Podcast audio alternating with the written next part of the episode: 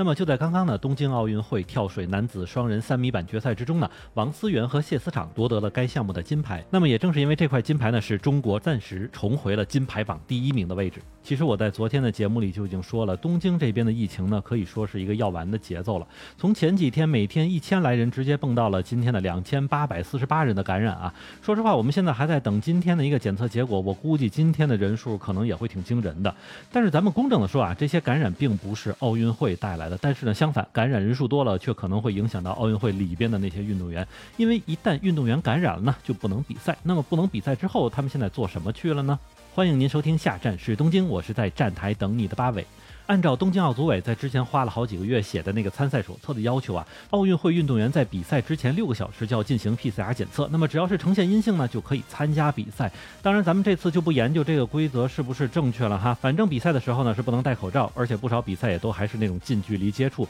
所以也就是说，但分里边只要有一个人是阳性哈，大家就都别玩了。那么可能也就是因为这个原因，所以从有运动员来到日本那天，基本上每天都能听到有奥运会的相关人员感染的一些报道。那么比较倒霉的运动员呢，就是一下比。赛都没参加就被直接拉去隔离了。那么更倒霉的那些呢，就是属于那些有夺冠机会的运动员，在临门一脚的时候发现自己感染了新冠。那么这样的事儿呢，轮到谁身上，我估计最后都要骂着街回国了哈。不过还有一件事情是我们可能都没有注意到的，那就是感染阳性的运动员在确诊之后去做了什么。然后呢，我就发现这些运动员其实已经呼吁很久了，就是似乎没有人听到啊。不知道大家是不是还记得我昨天节目中提到的那个荷兰运动员？那么就在今天呢，人家就把自己的这个遭遇反馈给了自己荷兰奥委会和体育联合会，并且这两个协会就要和东京。奥组委这边说到说到了哈，因为感染新冠病毒的运动员受到了不可接受的待遇。那么根据荷兰奥委会的一位总监级官员表示说呢，在荷兰代表队里呢，已经有六名队员被确认感染了新型冠状病毒，而且呢，他们正被隔离在一个非常恶劣的环境之中啊。那么环境有多恶劣呢？这位官员转述了运动员自己的话，那就是狭小密闭，吃的差，看不到阳光，呼吸不到新鲜空气。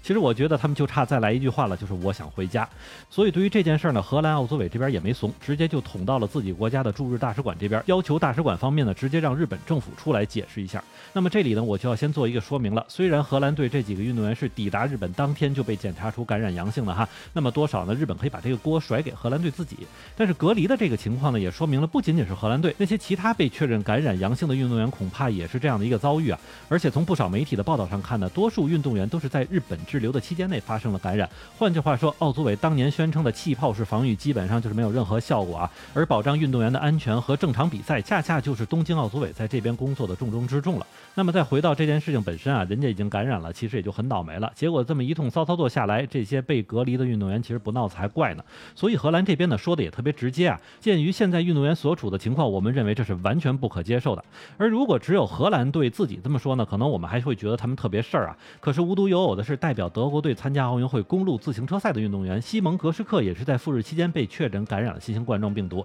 而他对自己的隔离处境描述为监狱一般的生活。那么之后呢，西蒙就把自己的遭遇告诉了德国媒体《明镜周刊》。那么在采访中，他也说呢，自己已经完成了疫苗的接种，并且特别小心的戴好了口罩和各种防御啊。但是就是不知道为什么还是感染了新冠病毒。而且最惨的是，这对于他来说影响的并不只是奥运会，甚至整个赛季的比赛可能都要完蛋了。因为他的下一场比赛呢是预定于在八月五日在挪威来进行举行的。结果呢，因为他必须在东京的酒店隔离，也回不去，所以他可能就不能到比赛当地去了。那么既然感染了，咱就好好隔离。但是虽然西蒙这边的酒店的房间呢，要比上面几个荷兰运动员似乎要大一些哈，但是按照他的说法，是自己也没有办法完全伸展开。另外在酒店这边呢，他也申请想拿回自己的自行车和一些训练设备，也没有得到满足。而最大的问题呢，还就是吃。西蒙自己呢是素食者，而且当时荷兰运动员也说了，吃的比较差哈。那么由于是运动员，所以他吃的这块呢，可能就比较讲究了。但是因为这里提供的这个餐饮呢是非常单调的，所以西蒙自己说呢，就只能吃米饭加酱油了。而且这个情况还导致了他的这个体型发生变化，所以可见少吃碳水很重要啊。那么现在呢，他自己能做的就是在房间里看 iPad，所以西蒙说这里不是监狱，因为监狱里是不能看 iPad 的。但是他感觉自己就是被关到了监狱里边。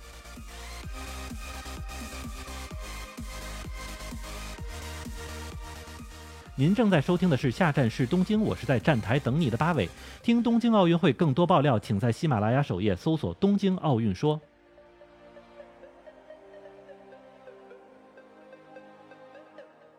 那么除了运动员的抱怨之外呢，还有一些邮政快递公司也是在哭诉啊，因为在整个奥运会期间呢，交通管制措施让东京的一般路面交通拥堵量呢上升了百分之十七。其实说到这件事情呢，奥组委这边做的稍微有点恶心哈，因为东京这边的交通管制并不是直接那种不让你开，而是把非常重要的首都高速的费用呢，从早晨六点到晚上十点直接调高了一千日元。也就是说呢，你可以开车上路，但是需要多花钱了。而且东京的首都高速呢，本身是作为城市内部联络线存在的，也就是说呢，首都高速之外还有普通的路面可以走。但是以前正常的时候呢，两种道路可以互相分流不少车辆，但是这么一通操作下来呢，就把普通车辆和民用车辆直接赶到了普通路面。而且这里还得跟大家说一句，东京这个路啊，跟咱们国家那种双向六车道、八车道还不太一样。一般来说，你要能赶上一个双向四车道就不错了。所以这么一整呢，马上就开始堵车了。先不说老百姓的出行，日本快递业自己还是非常卡点儿的那种业务，所以这样的一个情况呢，就导致了快递业者必须早上班晚下班，而且司机在路上的时间也会变长了，增加了交通事故的一个风险。根据东京警察厅的统计呢，这段时间东京工作日里边呢，平均交通拥堵情况呢，要比疫情之前减少了百分之七十七，因为那个时候并没有要求大家不能外出哈，但是一般道路的拥堵情况就要比那个时候增加了百分之十七，所以这个情况就是非常非常堵了。那么反观咱们国家二零零八年奥运会的时候呢，虽然当时也有交通管制，不过首先呢是随机的这样的一个交通管制情况，就是在没有奥运车辆使用的情况下呢，路面还是交还给普通车辆使用。另外还有就是我们的路面相对比较宽哈，可以专门留出一个专用车道来给奥运会车辆使用。我们之后再回到奥运会赛事本身上，因为之前这个乒乓球混双失利呢，让大家都不老开心的，而且中国和日本网友在网上的这互怼情况呢还在持续。可是就是在这个时候，日本这边咔咔的两个实力运动员就都被爆冷出局了。其实我特别想引用我同事的一句话哈，就是嘚瑟了一个折了一对儿啊。那么这次折的两个人呢，一个是日本乒乓球队的这个副队长石川佳纯，还有一位呢就是被日本媒体说是非常有能力对抗中国队的张本智和了。那么虽然日本能力都说是爆冷啊、惊讶呀等等之类的词啊，但是我个人还是觉得呢，这其实是一个综合实力的体现啊。所以就是在咱们上期节目也说了，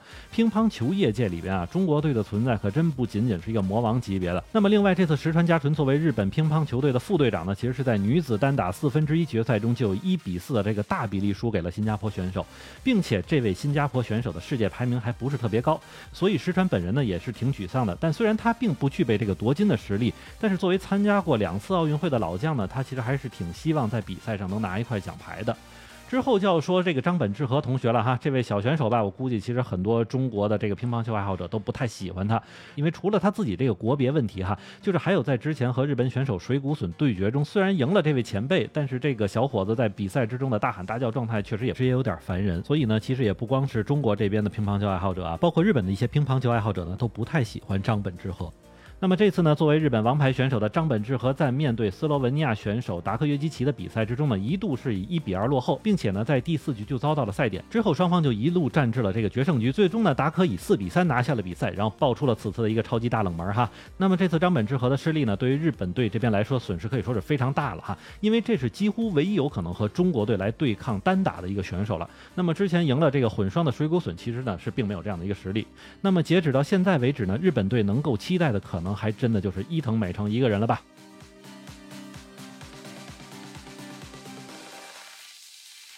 那么最后呢，我们再来回顾一下今天的赛事情况。中国队十一金五银八铜，奖牌总数二十四块，位列奖牌榜第一名。日本队十一金四银五铜，奖牌总数二十块，位于奖牌榜第二名。美国队十金十一银九铜，奖牌总数三十块，位列奖牌榜第三名。那么以上就是今天的全部内容，感谢您收听下站是东京，我是在站台等你的八尾。